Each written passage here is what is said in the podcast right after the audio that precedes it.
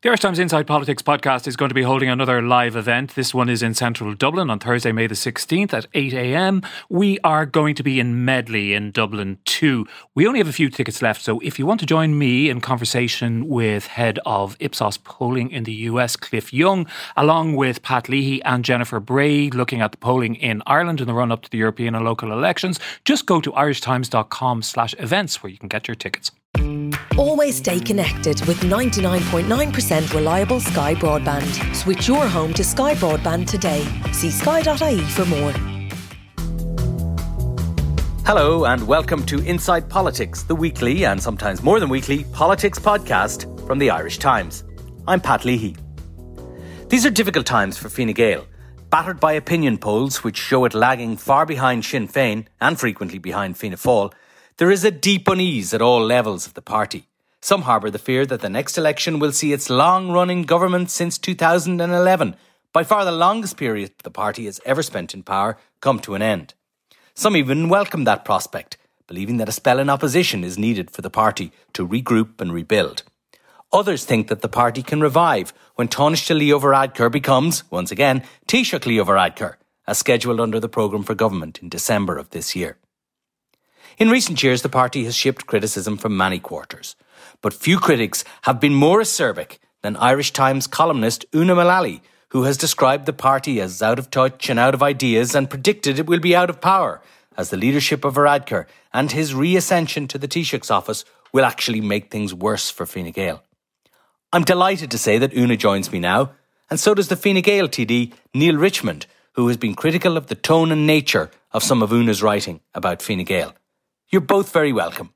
Una, uh, you wrote about Fine Gael being completely disconnected, as you put it in your column on Monday. You said Fine Gael is profoundly disconnected, and Varadkar's leadership and personification of that disconnection has been electorally disastrous for his party, and it continues with his failed tactics of attacking the most popular party in the country. Elaborate a bit on that for us, if you will, particularly with regard to, you know, you talk about Varadkar's personification of it. Do you, do you think that his his particular style of leadership and the content of his leadership has, do you think it has changed Fine Gael and changed it for the worse? I'm really interested in the trajectory of how Varadkar's messaging changed, or maybe more specifically how his connection to the electorate through that messaging change. What I was writing about was how he was kind of always spoken about as this like straight talker and how he tells it like it is. Um, very much so kind of in his earlier career before he um, became became Taoiseach and leader of the party. And also when he was a minister, he would kind of adopt this kind of uh, commentator stance, um, even around you know flaws that he was kind of over, overseeing ultimately in, in, various briefs, particularly as Minister for Health. So I think what's really interesting is, you know, the I think the electorate really, really enjoys and likes people who really cut through and can say things very straight out.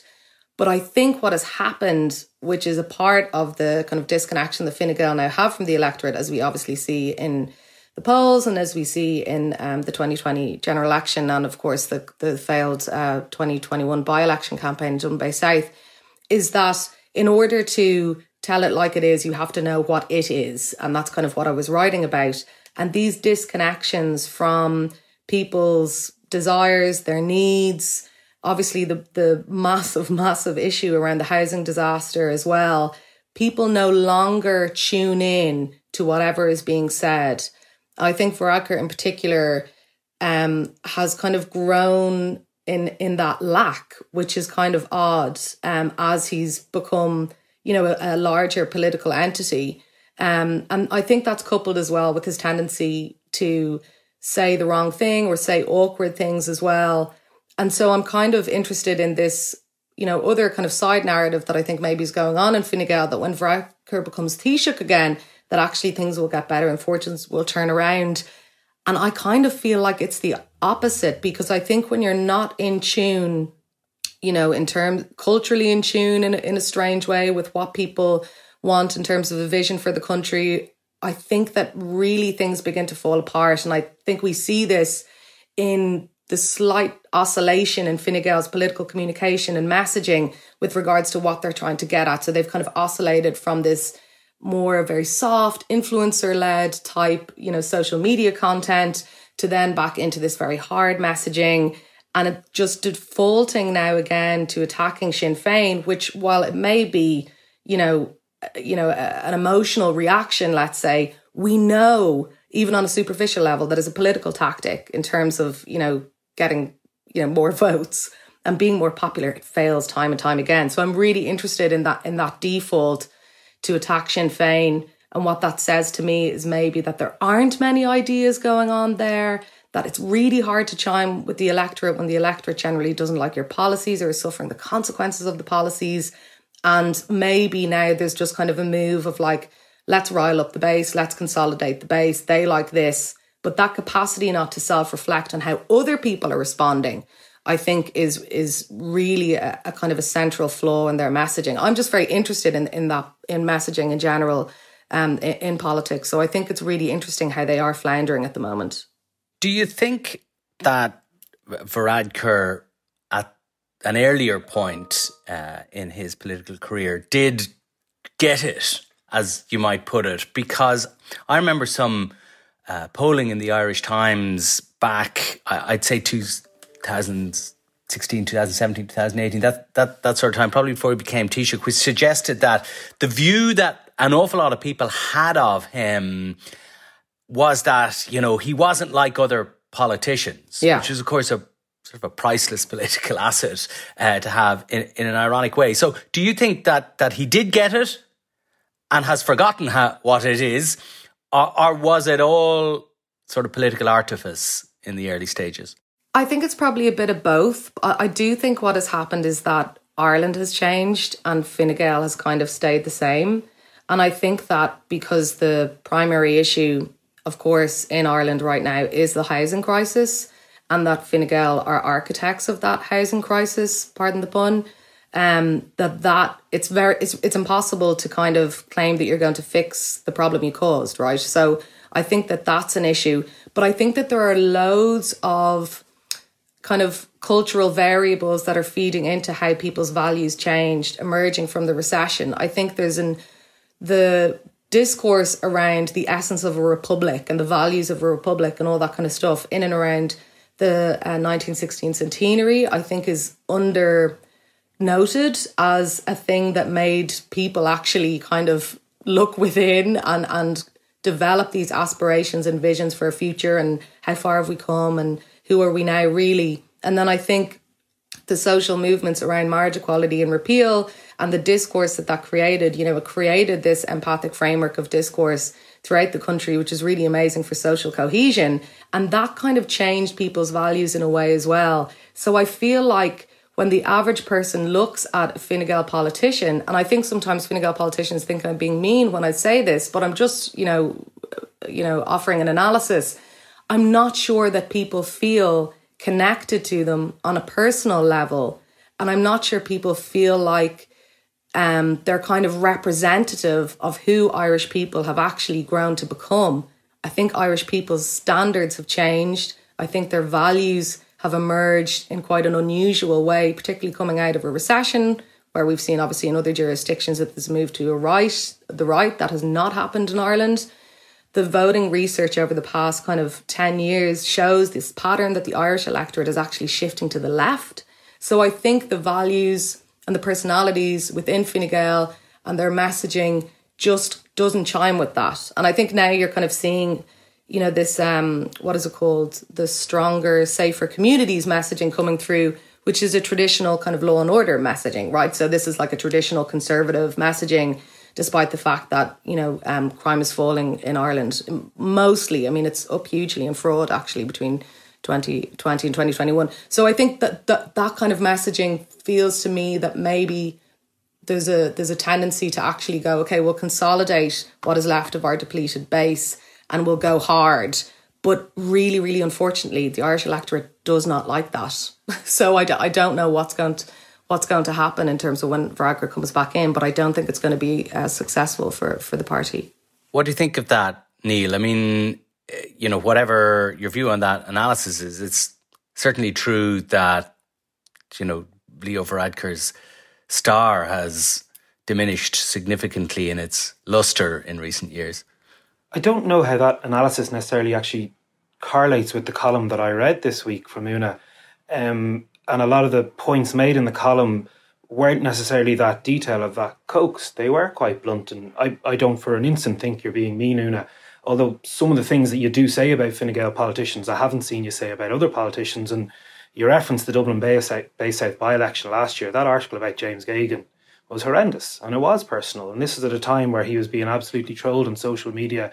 He had people coming to his home with his wife and kids inside, snooping around his bin, snooping in the cars. And there was an absolute personal defenestration printed a couple of days out for an election that merited the Irish Times having to forward uh, a right of reply to the director of elections. And even in fairness, in, in, in fairness, Neale, I but, do recall the column, but that's not really here. What no, we're but also, here to talk that's about. Not never, what it was, that's not what it also, was. never Neale, mind. It, it, no, it, it really sorry, wasn't. Like, I, I, didn't interrupt you. To be fair, no problem. Go um, ahead.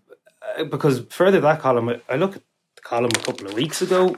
Uh, you know, obviously we have yesterday's column. We have the column a couple of weeks ago where you go through a range of Fine Gael politicians, go through a range of cabinet ministers from other parties, and just take the Mickey out of them. I'm all for a bit of political satire. I'm not precious. And then, of course, you love to reference my days as a bouncer as a, at Baby Wes nightclub when we're talking about a very thoughtful position and a lengthy position paper I'd written about neutrality, which wasn't for chasing votes, it was chasing the reality of the situation we face as a country. And I didn't see the same criticism of the prime ministers of Finland and Sweden who've completely changed their position being too social democrat I'm not prime ministers. Finland, but going to the points that you've made there in terms of well, firstly, the stronger, safer communities. It's a lot more than law and order, and if you look at the detail, it's actually talking about town and village renewal. It's actually talking about the new legislation on sexual and gender based violence. Um, it's talking about how we restore restore the idea of community going back post pandemic that people, community people want to work from home. Again, a year ago, we said we were insisting that people get back to the offices five days a week, even though that's the opposite to what government policy and the legislation that Leo produced is. And we have a situation in Fine Gael that we don't focus everything on the individual. We're a broad party. We're all individuals. We have a very strong leader um, who you write about a lot. You don't write about him as much as the others.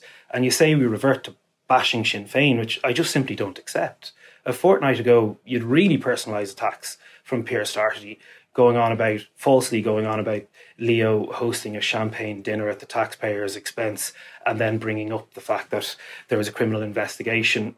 And when the problem was that masked the really genuine good points that Pearse was making, because we do appreciate that despite certain things going very well for certain parts of society and economy, a lot of people are struggling.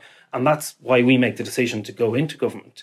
And the points that Pearse made two weeks ago, last Thursday, and I was in the chamber, were completely undermined by himself. Instead, I'm going to make this personal and have a cut at Leo and try and paint them as this aloof elitist. But then the, the following the, Thursday in the chamber, Pat, after Leo had pushed back and Pearse didn't like the pushback, you actually had the two of them having a mature discussion about genuine issues that people are facing in terms of, yes, there is a, a, massive, massive problem with housing supply and home ownership about addressing rising inflation, fuel costs, um, cost of living. Childcare is a huge issue in my area. How do we get our health service back on a much better basis? The thing is, we're we're not a bad country. All the global indices show that we're actually doing pretty well. We're in the top ten in a lot of things, but we know we can be a heck of a lot better. And when you talk about what is it, Una, why I really agreed to do this podcast is let's have the discussion. Tell me in detail what it is. And being realistic, we know what Fine Gael as a party is. You say we don't know what we stand for. I can list you out exactly. I can I can give you our pre-budget speakers that we've already crafted. They're no secret what we want to achieve. Um, and we've been in government for a considerable long time. We came in in a very difficult area. We've made some serious, significant economic and social changes. We've been a part of those movements as well. And you can say it was reluctantly, and I'll accept that criticism.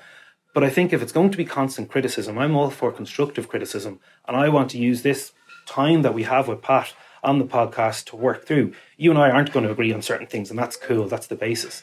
But we have to be able to disagree and be disagreeable and look at the key areas. Never suffer the buffer again.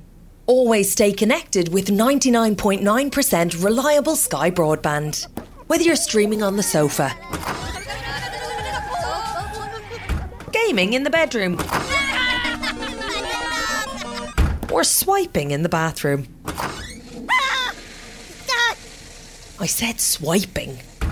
You'll never be without it. Switch your home to 99.9% reliable Sky broadband. Availability subject to location requires Sky Broadband Ultrafast. For more info, see sky.ie forward slash speeds. 99.9% reliability based on time our broadband network works across our base. Una, I want to talk uh, just about that change that I've detected as well in, in Fine Gael messaging over recent weeks. But first, do you want to come back on that stuff? Yeah, I mean, I don't think what I'm saying is is personalized. I do think some people in Fine Gael take it personally.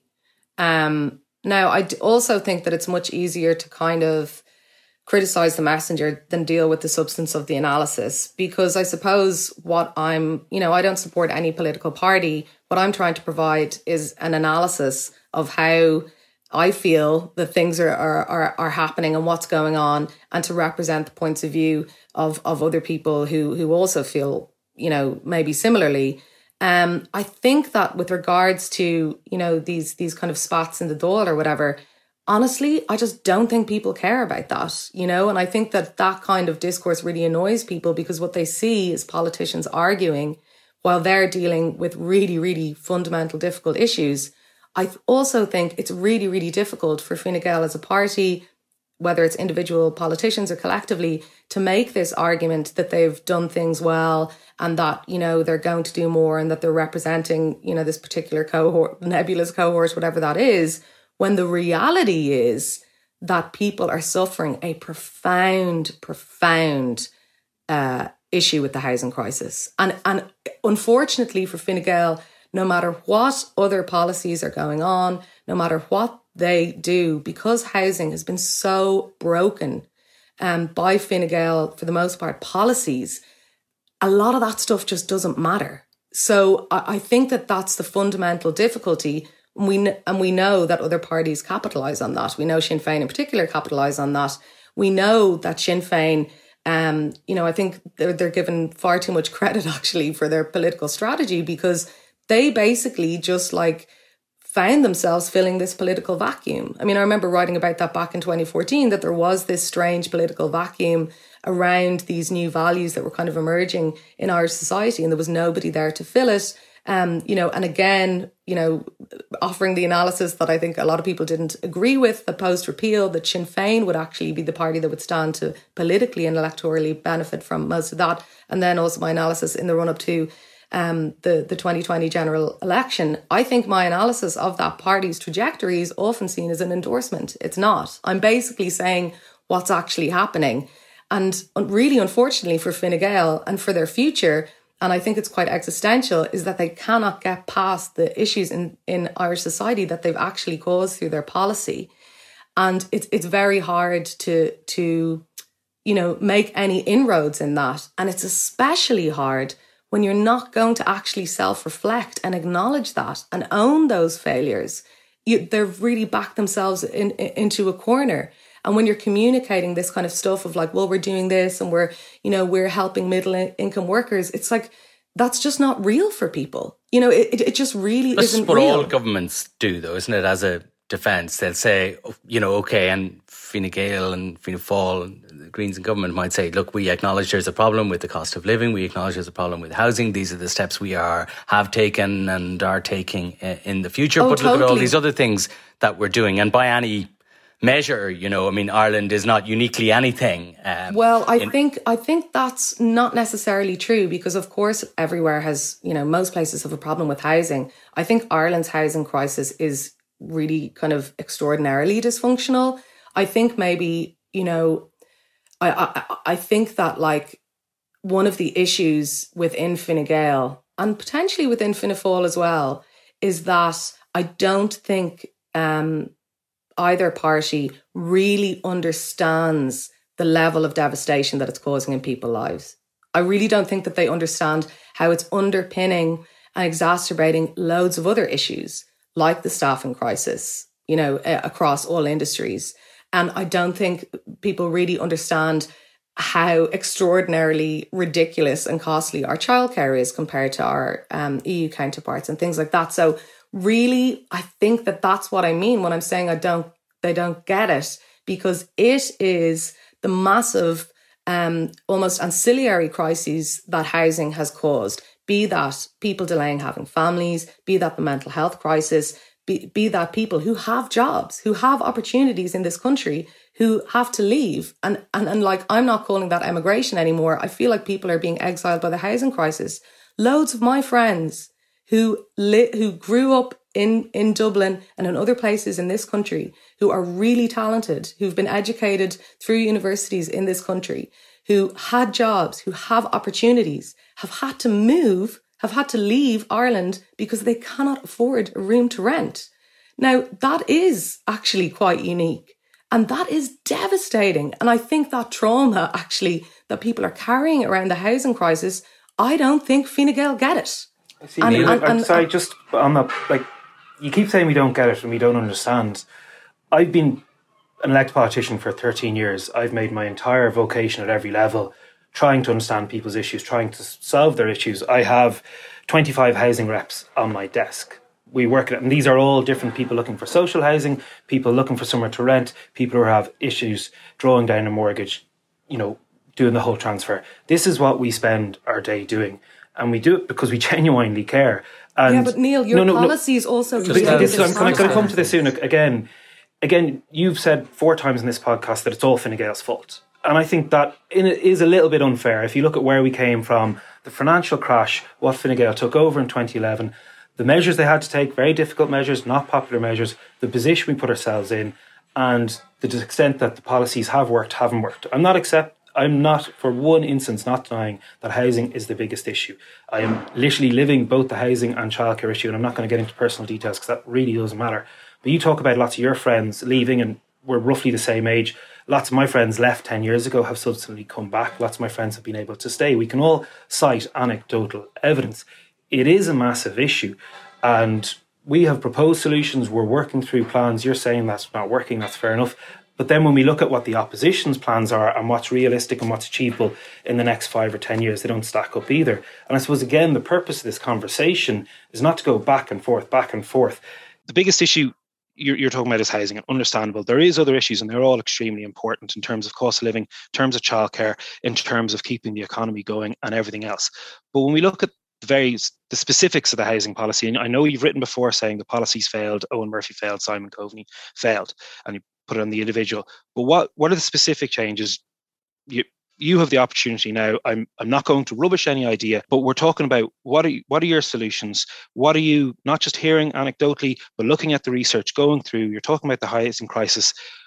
What what can Fine Gael change as we hopefully stay in government for the next two and a half to three years, depending on um, when the general election is? This is the challenge. This is this is what I want to have the conversation. I don't want to have the row, but genuine conversation. Mm. We can talk about the rake of different opinion pieces and personalities, but that isn't going to matter in, to anyone. In, in fairness, Neale, I mean, Una can answer that however however she wants, but to present a critique of government policy and evidence that government policy may or may not be working is a, a role in itself. It it you know and it's a really, it's really to, important. It's, it's, not really, to solve the no, uh, not at all. housing Pat, crisis. But it, it's can... a really important role.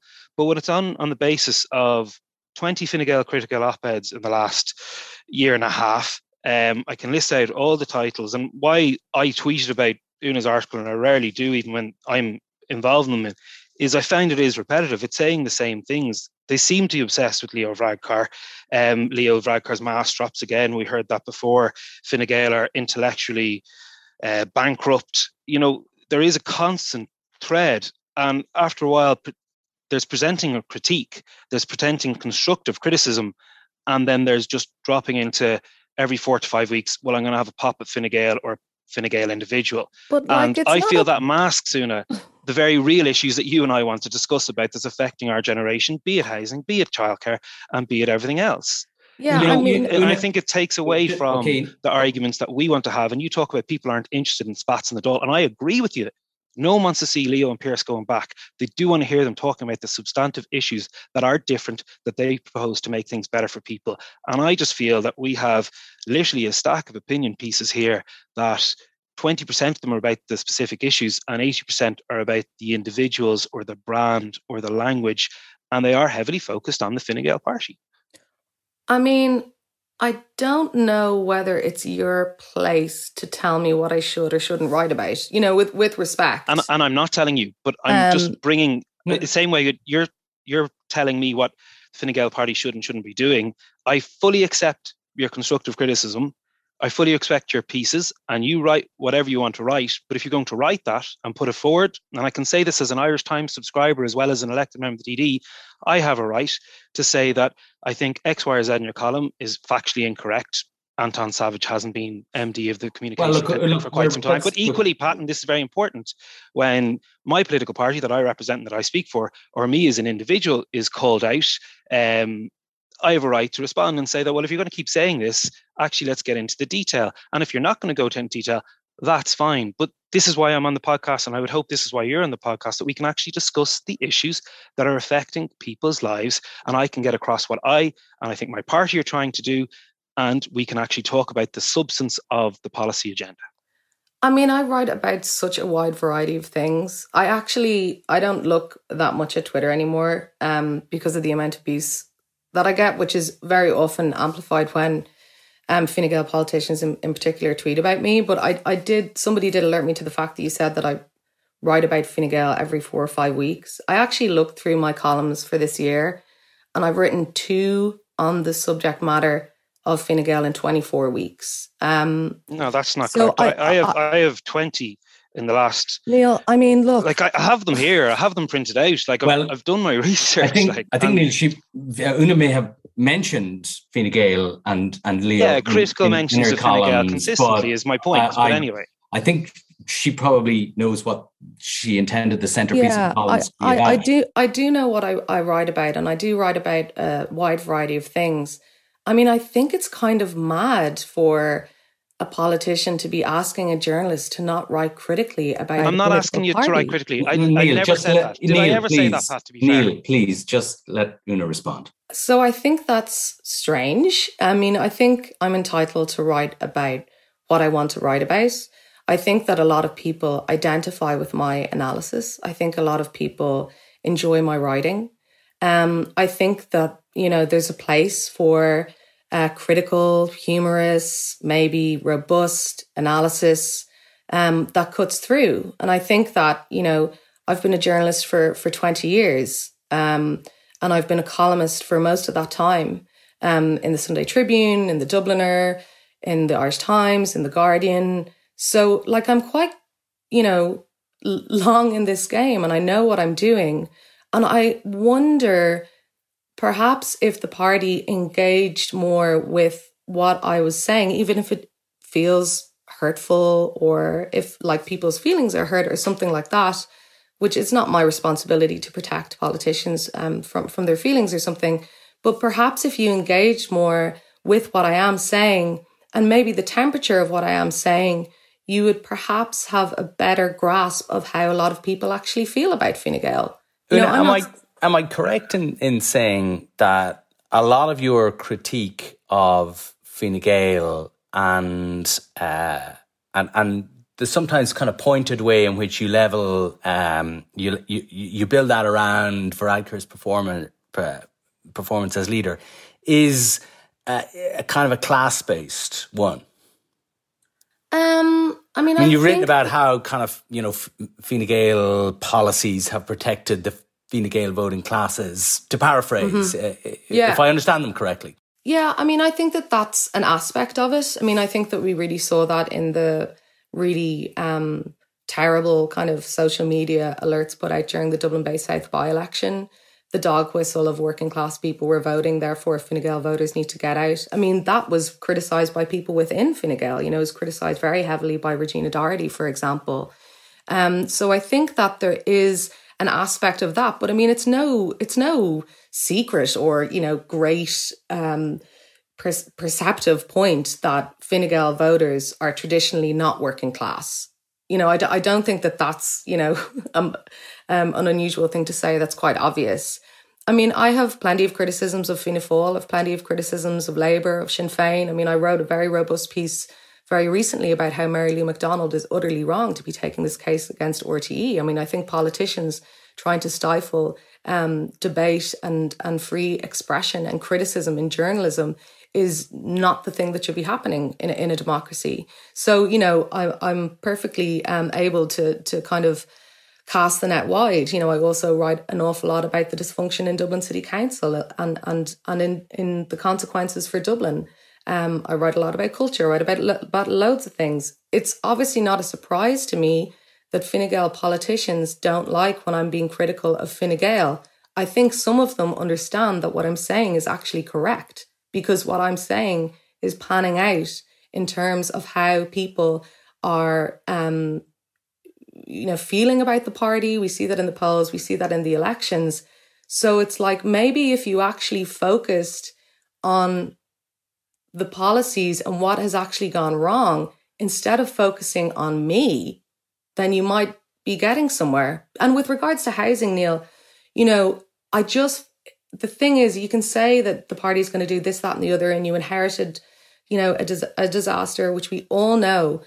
But it's the policies that came from that, which were rooted in a particular ideological stance on housing, for it to be um, divested to the market and for private um, companies and institutional investors to take over the state's responsibility to build, which would have been very difficult. I understand that. But that's what has us in this mess. So it's not the case that you can say, well, there was the crash and then we inherited that because Fine Gael has been working on its housing policy for 11 years. And, you know, people say, quite rightly, I think, that it takes a decade to change housing, to address housing, to, to really see um, the outcome of housing policy. And I agree with that. And we are living at the end of that decade, and it is a disaster. And so I think that when you're trying to kind of, you know, maybe say that that I shouldn't be critical of Fine Gael, like, or, or well, or that I'm too critical, or that I'm too frequently critical, or something like that. I mean, maybe there's a bit of a like Baader Meinhof complex going on, that that's what you're seeing and what you're hearing um, because it relates obviously very pertinently to you and your party. Um, but I think that my analysis is pretty justified. Um, and I think it chimes with people's experiences. I don't take the temperature from Twitter and things like this. You know, I take the temperature from the cultural sphere, from what people are actually saying, from my interactions with people that go from everything from, you know, people dealing with being evicted to, you know, massive investors or, or tech executives. You know, I, I'm not honing in on one particular thing. I mean, I wonder sometimes, I, I think that like, you know, in, in a parallel universe, I could probably be this archetypal Fine Gael, you know, supporter or something. No, no, you know? hold on. no, because I think it is kind of true because in, in many ways, like my demographic, you know, this middle class person from South County Dublin who's university educated and and and writes for the Irish Times or whatever, is kind of this classic type of um uh aspect of the Fine Gael base which they left behind.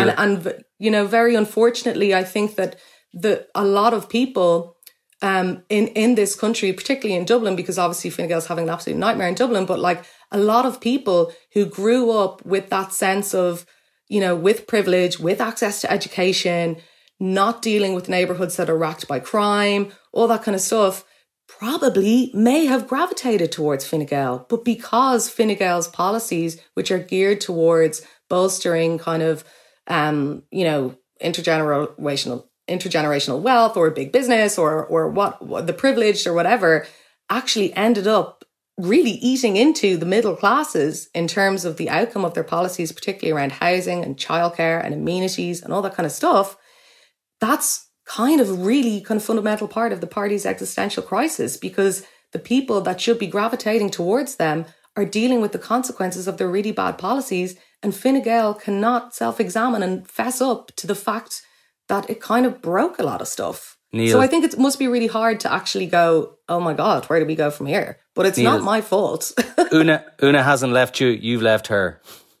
Yeah, well, I, you know, Una, if you if you move to Dublin right Rathdown, you're more than welcome to consider me for a preference. But I don't know really if that's on the cards. But there's a couple of things there, and I think a little bit. And I didn't want to interrupt Deputy because some of the what points you're making is exactly the reason why I came on this podcast and why I actually want to deal down the policy. And you're talking about the over reliance, as you see it, on the private sector and house building. And that's where we can have a genuine political debate. And the challenge can be put to me as an elected representative well, you sought a mandate, you go and fix it. Let's be very clear. I have never and would never ever tell you what to write. I read you every week. I listen to your podcast. I really like your podcast. It's a bit different than your writing. And I'm very, very well aware that you write on a really broad range of topics.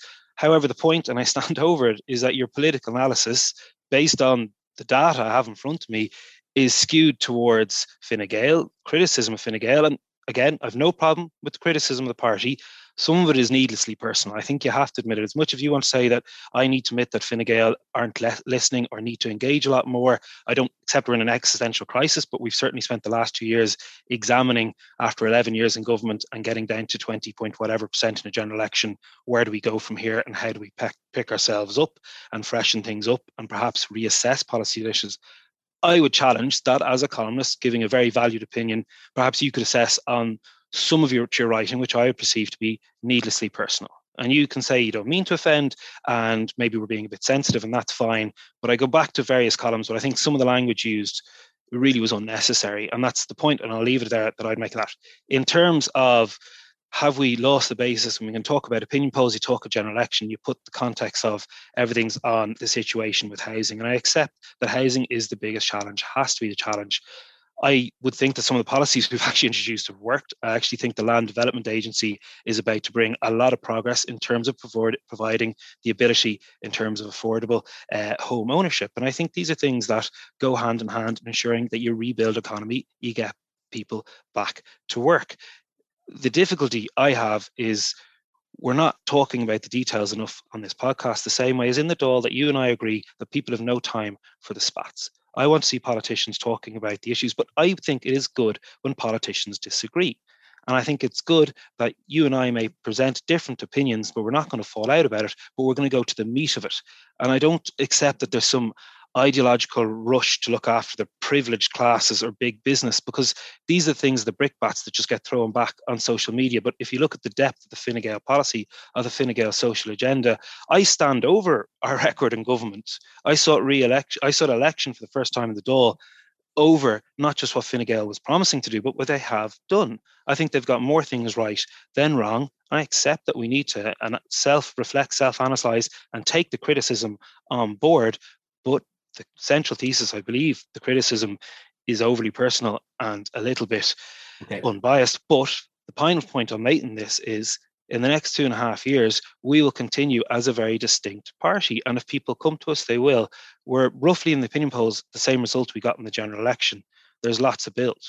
Okay, Una, very quick yeah, final word. I mean, I, I think that thinking that you've done things really well in government is some things, yeah, is probably like part of the broader problem because that's not that doesn't reflect in people's lives. Do you want us to go back and say we've had a disastrous eleven years? That well, would make no, no sense. I, well, like I mean, we can look at the parts that haven't worked that need improvement. I'm not denying them. But we have to be able to say that, you know what, I was happy that Fine Gael was part of a lot of the changes. I'm happy that we have the most people at work now in the country that ever before, that we've got close to full employment, that we've taken a situation uh, in 2011 that is drastically different now, that we're constantly in good UN indices. Yes, there's challenges, but we have to, you have to take the rough with the smooth. And I'm prepared to take the rough. I mean, but you I can't just say we're denying things.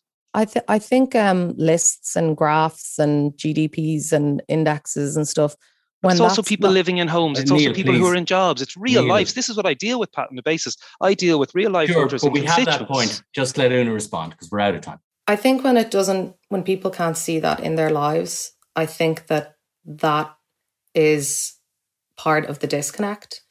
I think that um, I'm entitled to write in the style that I do, in the way that I do. Um, I'm not going to alter how I write because people think that I'm being overly critical um, or a particular party does, I would just never do that. Um, no, I wouldn't accept I, you to. Well, but you have okay, to accept well, the points what, that I was making. Well, that no, it is a perception. no, you, you, have to accept my right to have the perception that I yeah, feel that some of your language is overly personalized and needless, and yeah, it takes well, away from the point. You've made that I don't expect you to make Neale. any change. Neale, yeah, but that's why I think it's important to make the point, Pat, because it's being you have made I'm trying to tell you. have made it, and we have the point. Okay. Yeah, I mean, if that's how you feel, that's how you feel. It's not my problem. Do you know what I mean? Like, I'm just doing my job. I'm writing in the way that I'm writing. I think I'm getting things right a lot of the time. Some of it is colorful, some of it is robust. I'm not going to change tack because a politician or a political party is annoyed at me. In, in a way, if that's the case, that kind of makes me feel like I'm doing my job.